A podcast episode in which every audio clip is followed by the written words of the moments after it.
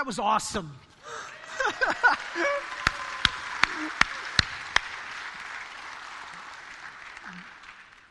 Do you know how many thousands of churches in this country would give everything they have to be led in worship like we just were led in worship by our young people?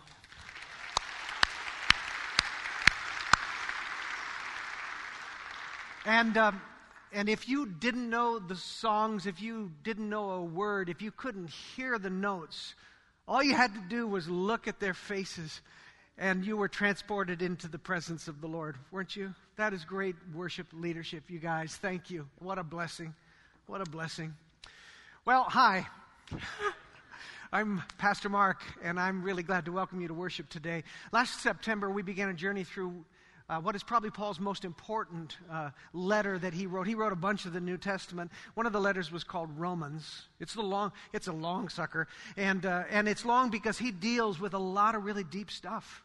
In the first eleven chapters, Paul takes us into um, Christian doctrines that have kind of unusual names like justification and uh, sanctification and glorification and constipation and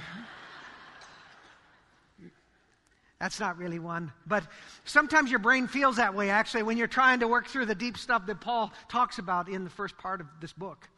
Um, chapters 12, chapter 12 changes all of that. If chapters 1 through 11 really are the theological parts of Romans, chapters 12 through 16 are the practical parts. Here's where we begin to understand what, what we're supposed to do with this. In the first half of the book, we've learned what it means to be a Christian. In the second half, we are learning how to live as Christians. So for the next few weeks, we're going to go very practical. What does it mean to live the good life? And I don't mean by good life the world's definition of good life beautiful house, beautiful spouse, beautiful kids, beautiful car, beautiful IRA. That's not what we're talking about.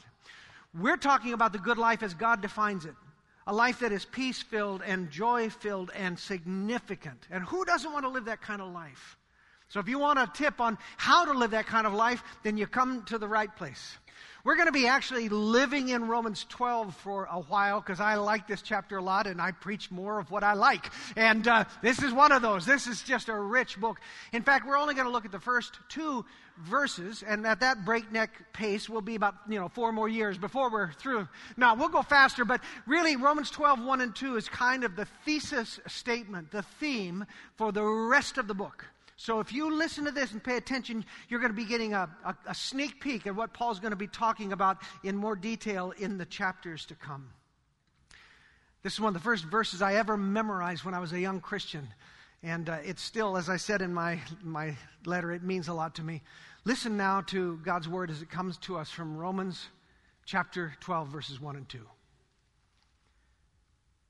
I appeal to you, therefore, brothers by the mercies of God to present your bodies as a living sacrifice, holy and acceptable to God, which is your spiritual worship. Do not be conformed to this world, but be transformed by the renewal of your minds, that by testing you might discern what is the will of God, what is good and acceptable and perfect. This is the word of the Lord. Let us pray. Holy Spirit, would you take these words and make them your word to us? Would you do in us what we cannot do in our own strength? Renew our minds, bring us to life, for we ask it through Christ our Lord. Amen. If you were paying attention to the, um, to the news this last week, the world news, then you would have been astounded by something that we saw. When we saw the leaders of North Korea and South Korea come together for a handshake in the demilitarized zone that separates their countries. Uh, you may not have realized it, but it was a very significant moment. And not only did they shake hands on that borderline, something even more uh, astounding and off script occurred when the North Korean President Kim invited the South Korean President Moon to step over into his country. It was spectacular. All of the aides, of course, were aghast and horrified and shocked because they went off script. But the men spent 30 minutes together, and we are told they talked about reunification, they talked about denuclearization, and the whole world since then has been a buzz, and it really ought to be. It is the most promising step that we have seen towards ending a war that has been simmering for 70 years, a war in which my father served, and some of your relatives might have served as well. So, this is a very encouraging thing. But as encouraging as it is, sensible people are going to guard their optimism.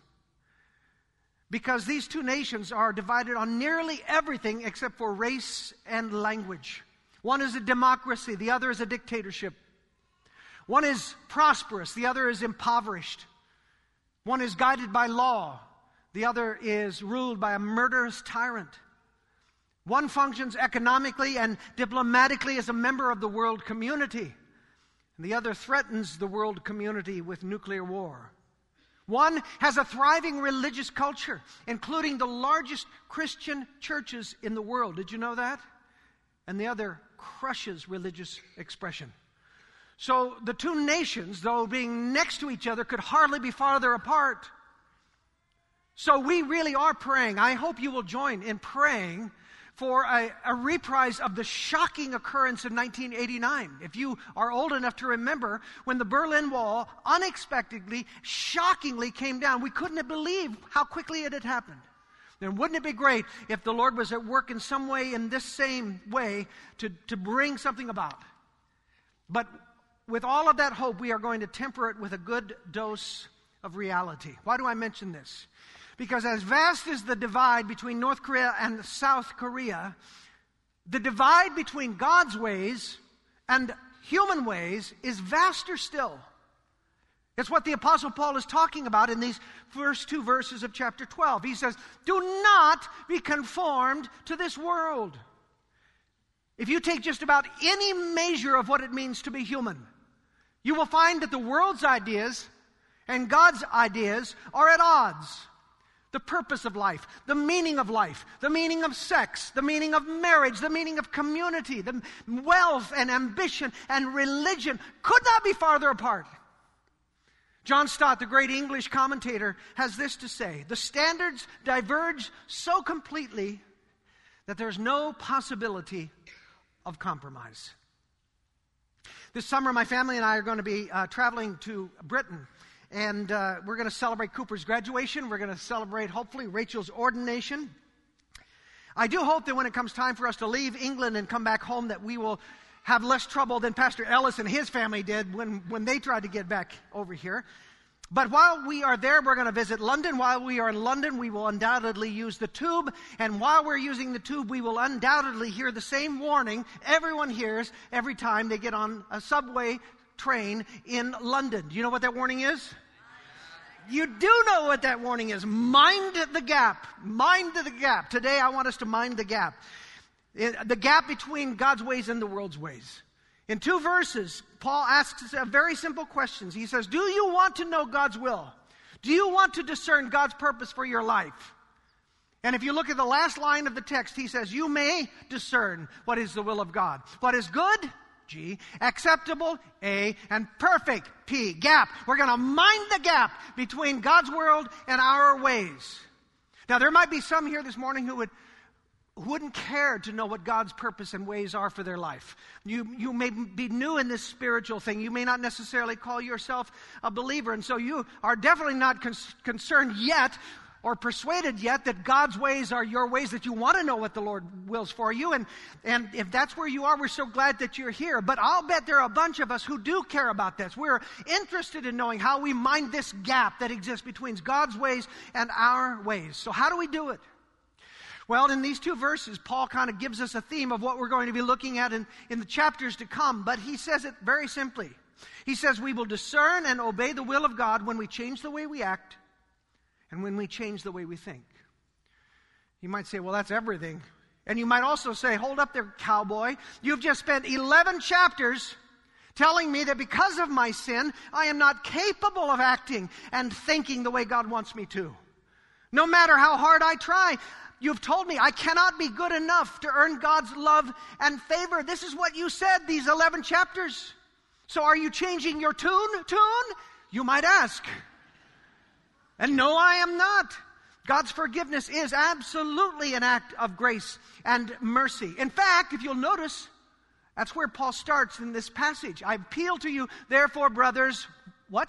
By the mercies of God. Say it together. I appeal to you, therefore, by the mercies of God. What is he talking about? All the mercies that he has spent the last 11 chapters describing. He has talked about how God has loved us, God has called us, God has saved us, God has adopted us, God has forgiven us, God has filled us with His Holy Spirit. God, God, God, God has done all of these things. It is absolutely the work of God's grace, absolutely the work of His initiative. These are the mercies of which He speaks. And He says, because of that, He can call them brothers. Because he's speaking to believers who've received these incredible gifts of God. We are not Jews. We are not Gentiles, as he addresses us early in the, in the book. He says, We are brothers and sisters in Christ. Those who believe the things that he has talked about. Those who believe that God has sought them, God has saved them, God has filled them with the Spirit. We're not brothers and sisters in Christ. We cannot do the things he is about to ask us to do unless that is so unless God has forgiven us, unless God has saved us, unless God has filled us. But if we are indeed brothers and sisters in Jesus, children of God through the Holy Spirit, then Paul says that that Spirit makes it possible for us to live the way that we were created to live, to fulfill the destiny we were f- created to fulfill. And he summarizes that in two ways. He says, first of all, present your bodies as a living sacrifice holy and acceptable to God, which is your spiritual worship. If you're good Sunday school students, you might recognize this from the Old Testament because this is temple talk. This is temple talk. We wouldn't be familiar with that because we don't have temples, we don't have burnt offerings. But Paul was writing to Jews and to pagans. And both the Jews and the pagans understood what a temple was. They understood what blood sacrifice was. They understood what burnt offerings were. And so he's talking about the temple to all of his audience. In fact, there are five words that he uses in just that little passage. He says, present, that's temple language, you're presenting your offering. Sacrifice, holy. Holy was that which was set aside, set apart for God to be offered up to him acceptable. That word actually means the aroma that goes up from a burnt offering to God's nostrils. Acceptable. And finally, worship. Present, sacrifice, holy, acceptable. Worship. This is all temple language. But there is one huge difference. There's a word that appears there that we would not expect to hear in conversation about temple sacrifice. What is the word? Thank you. You guys have heard it three times. It's only fair that you be able to have the answer. Living, that's right. Living. He uses the word living. We are to present ourselves as living sacrifices. Why is that? Because with the crucifixion of Jesus, the final blood sacrifice is done. Up until Jesus, every blood sacrifice was only temporary. You have a sacrifice, you sin the next day, you got to have some more sacrifice. They sin the next day, you got to have some more sacrifice. That's why they needed lots of flocks of lots of animals because there was a lot of sin to go around. But along comes Jesus and everything is different. That's what John the Baptist meant when he saw Jesus and he said, Behold, the Lamb of God who takes away the sin of the world. What did he think he was talking about? He was prophesying to the point one day when Jesus would hang from the cross, his veins would be opened, his blood would be poured out, and our sins would be forgiven forever. Jesus was the permanent, perfect Passover lamb for our, for our sins, and it never need to be done again. Paul says you don't need to kill anything, you don't need to burn anything. What you need is to place upon the altar of your lives yourselves, a living sacrifice. But he actually goes beyond that. He says, I want you to put your bodies on the altar as a living sacrifice. Now, we might assume that just means our whole selves, but that's not what the word means. The word means literally your physical body, your hands, your feet, your eyes, your mouth. Interestingly, this would have been disgusting to, to the Greek readers because they found the human body to be base and kind of vulgar. It was a necessary evil to house the nobler human spirit, but it was kind of gross. Paul says, No, it's not gross at all. I'm going to reclaim it for what God intended it to be in the first place. We're going to redeem his creation. And Paul says, I don't want a, a religion that is just internal, musing on spiritual things. He says, I want a, a religion that is external too. The Holy Spirit living in us ought to change the way that we behave. It ought to change the way that we use these bodies of ours. One more reminder He is not saying that we behave so that God will notice us and take a liking to us and do nice things for us. He's not saying that. He's saying because God has noticed us, because God has taken a liking to us, because God has saved us, then we respond by acting differently. His Holy Spirit living in us allows us to live lives that align with His purpose and a life of gratitude. In other words, Paul is saying if the Spirit of Jesus lives in you, He should be taking control of your body parts. Those lips of yours that you use to speak foul words or gossip, those lips should be speaking words of blessing and encouragement. That middle finger that you so quickly lift up and salute to the driver next to you, or that forefinger that you point in accusation, he says you ought to re- that ought to be redeemed so that these hands now become hands of kindness and calloused hands of service. Those eyes that watch trash TV, they ought to start looking at things in a different way, things that bring life. This is one that convicted me. Not long ago, I started to watch reruns of Friends, a 1990s sitcom. It was, uh, and I remembered it as being a pretty funny show. But as I sat down, kind of a a, a more of a binge watch after about four or five uh, episodes, I realized every single episode of this was about sex. And we're not talking about intimate relations between those who are uh, living in the covenant of marriage. It was merry-go-round type sex. Who's sleeping with who this week? And I, I, suddenly found myself disgusted at what I was allowing my eyes to drink in, and I stopped doing it. We become a living sacrifice when we allow the Spirit to change the way that we use our body parts. The ancient church used to call this the mortification of the flesh. And by that we mean they meant that we allow the spirit to kill off the sinful ways that we use our body and then begin to redeem it. If Paul was here, he would ask this. I'll ask it on his behalf. Which of your body parts needs most to be redeemed by the Holy Spirit? You probably know what it is.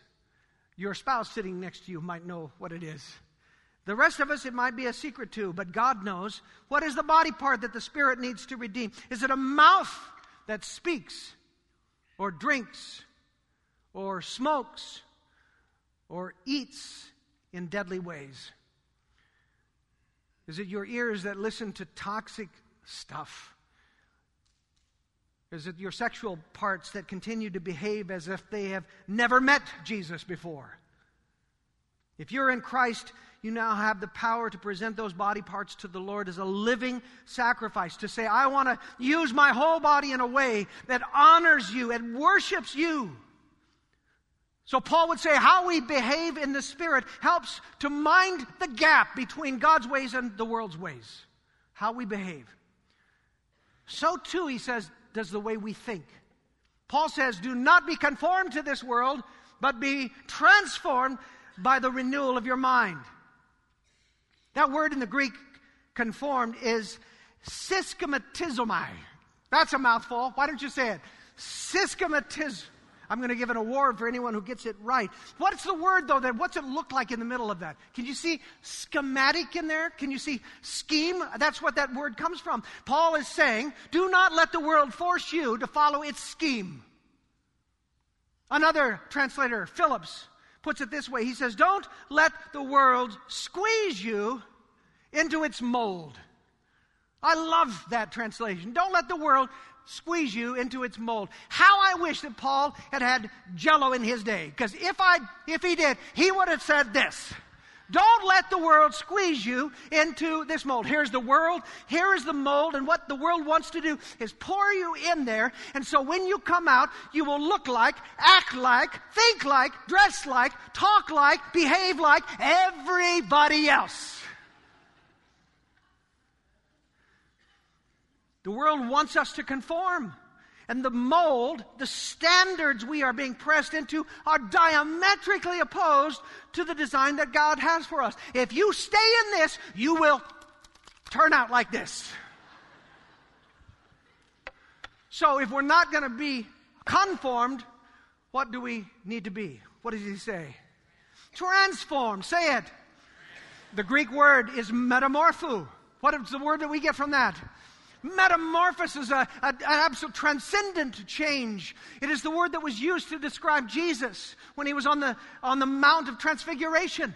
When he suddenly turned white and almost translucent, they could hardly look at him. He was utterly changed. And Paul is saying the same spirit that transformed, that metamorphosed the Lord on the Mount of Transfiguration, that spirit is at work in you too.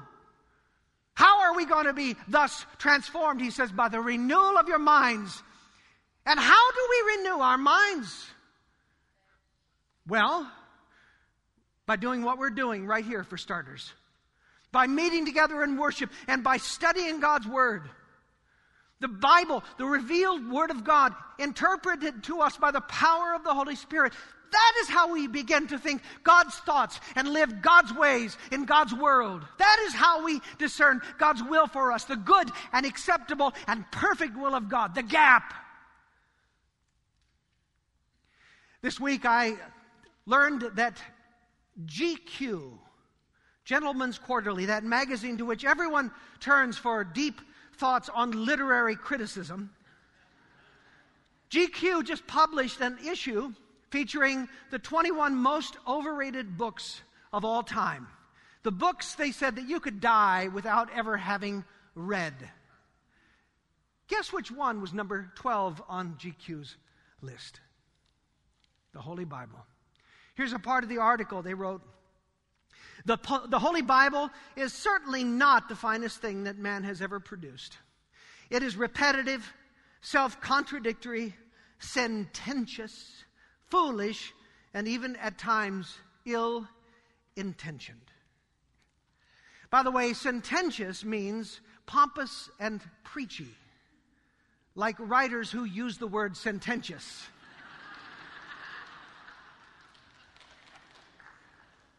Silly us, here we were thinking all the time that this all time bestseller, 5 billion copies and counting, is in fact the best thing that has ever been produced. Not by man, but by the Spirit of God. Silly us! Here we were thinking that this message in this book has changed billions of lives. That in fact it is the most important book that has ever been written. That by reading it and living it, we can discern God's will and renew our minds instead of allowing ourselves to be just one more wobbly, spineless, gelatinous, unthinking blob that's punched out of the world's mold.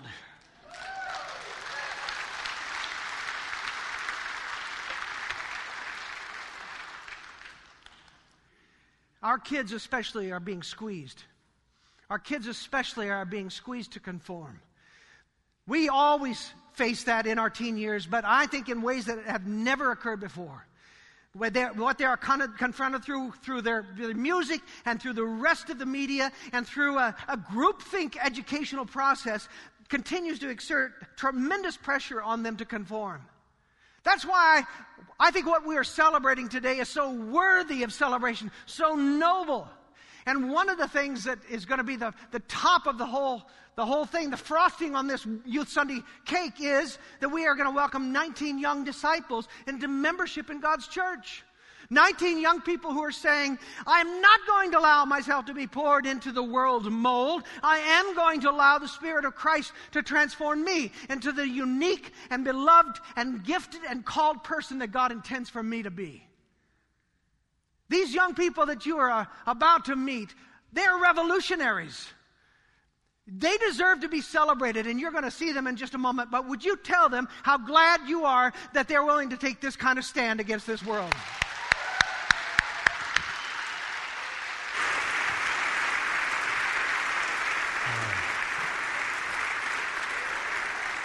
Well, one thing's for sure you're never going to look at Jello the same. No, but what Pastor Mark said is, is right. And he hit it right on. This world, man, they're not holding back to, to get our students to conform.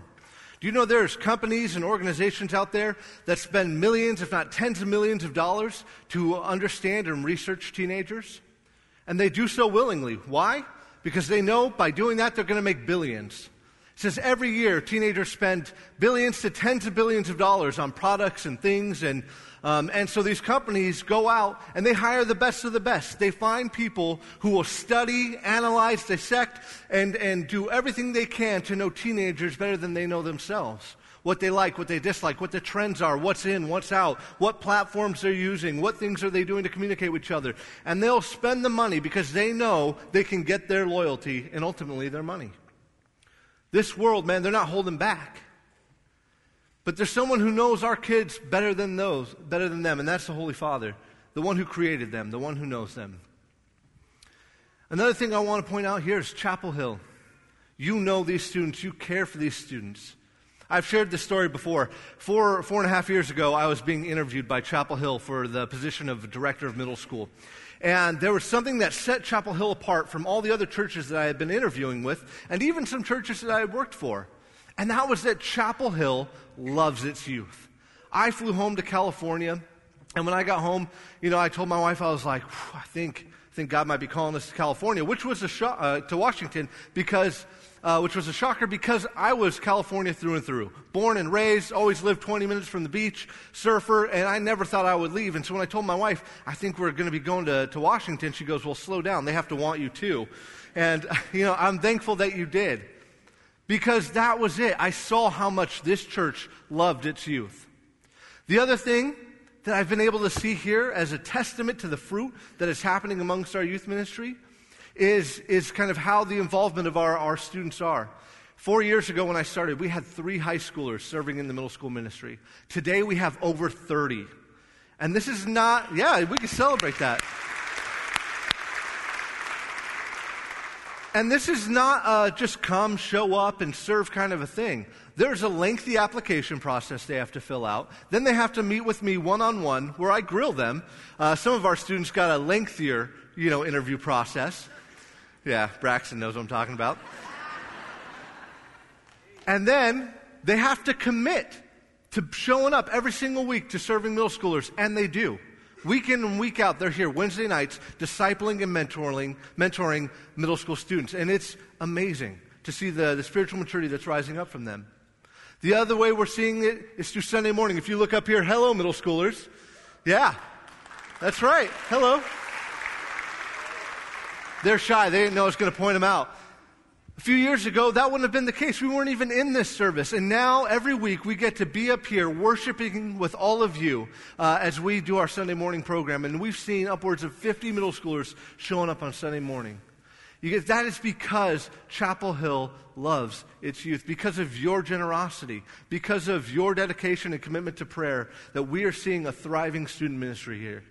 And this morning we're going to continue to celebrate as we see 19 students who've committed a year of their time to meeting regularly, to memorizing the Apostles' Creed, uh, learning what it means to be a member of this church and a part of this denomination.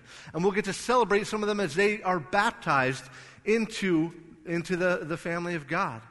And so we are blessed this morning to live into, again, what you have already been participating in since, uh, since you've been here. So this morning we're going to welcome up the confirmation students, so come on up. Now,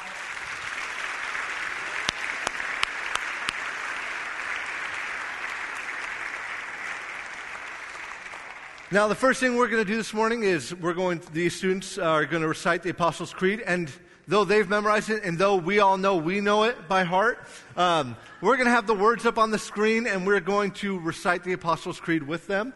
Uh, so if you would, join me.